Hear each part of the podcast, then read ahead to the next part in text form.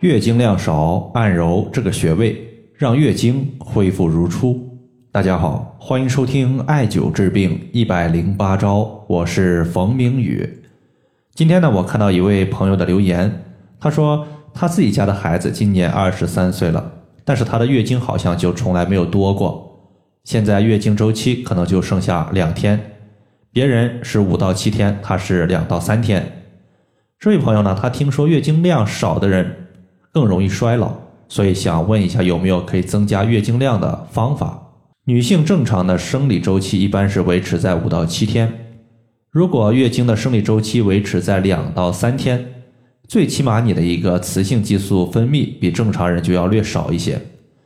在年轻的时候可能还不会凸显出什么问题，但是当女性过了三十岁以后，相对来讲月经量少的女性，她的衰老速度。要比同龄人可能会略快一些。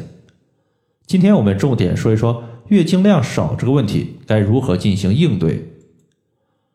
首先，月经量少，它需要判断一个人他是虚症还是实症。虚症它指的是身体的功能虚弱，比如说造血能力不足；实症它一般伴随有血瘀、多痰这些淤堵类的问题。虚实之症，它的判断方法，今天我给大家一个比较简单的方法，就是按压自己的小腹，看看有没有疼痛明显的点，尤其是看看有没有那些硬块儿。如果小腹有硬块儿，说明身体肯定存在淤堵类的问题，并且淤堵的时间还不会太短。毕竟时间太短的淤堵，它是不可能形成硬块问题的。所以小腹有硬块的，它就属于是实症；没有的，它就是虚症。分辨清楚个人的一个虚实问题之后，接下来的调节就比较简单了。如果是实症，在这里呢，我建议大家早上和晚上各抽出两到三分钟的时间，先按揉局部硬块的部位，然后针对硬块所在的区域艾灸二十到三十分钟，尽量的话维持在三十分钟以上。远端穴位我们说三个，分别是血海穴、三阴交穴以及大敦穴。血海穴和三阴交穴，它都属于脾经，可以调节脾的功能。而中医认为，脾乃是后天之本，气血生化之源，两者相互搭配，既可以生血，同时呢，还可以活血，化解血瘀问题，对于消散硬块有非常好的效果。如果说你现在舌下青筋非常明显，这个就是典型的血瘀症状。另外一个呢，叫做大敦穴。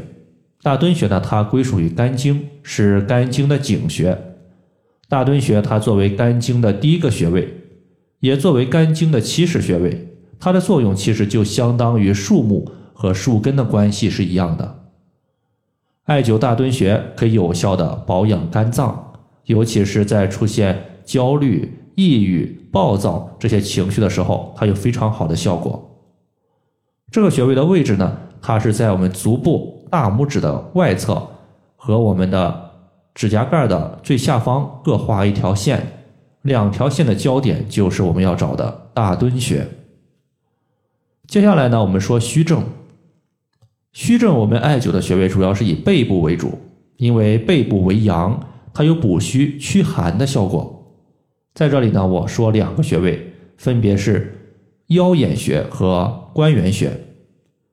腰眼穴它作为一个经外奇穴，从名字我们就可以看出来，它主要是针对腰部问题有很好的调节效果，比如说腰酸、腰痛、腰肌劳损等各种情况。中医认为腰为肾之府，从腰部的好坏可以判断一个人肾的健康与否，所以艾灸腰眼穴它有补肾的效果。而中医认为肾乃是先天之本。且肾中的肾精和血液可以相互转化，所以艾灸腰眼穴是一个既可以强健腰肢，又可以补肾，同时呢调节月经量的一个大穴位。尤其是对于小腹寒凉的朋友，一定要重点艾灸一下。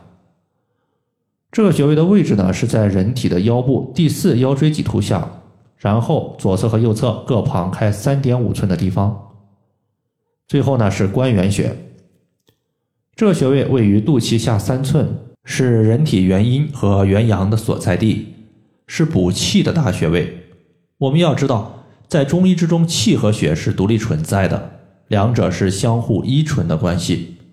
气可以推动血液到任何需要它的地方，同时呢，关元穴作为小肠的募穴，可以促进小肠对于食物营养的吸收和转化，有利于人体得到充足的血液。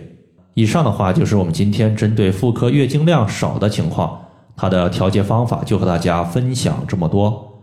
如果大家还有所不明白的，可以关注我的公众账号“冯明宇艾灸”，姓冯的冯，名字的名，下雨的雨。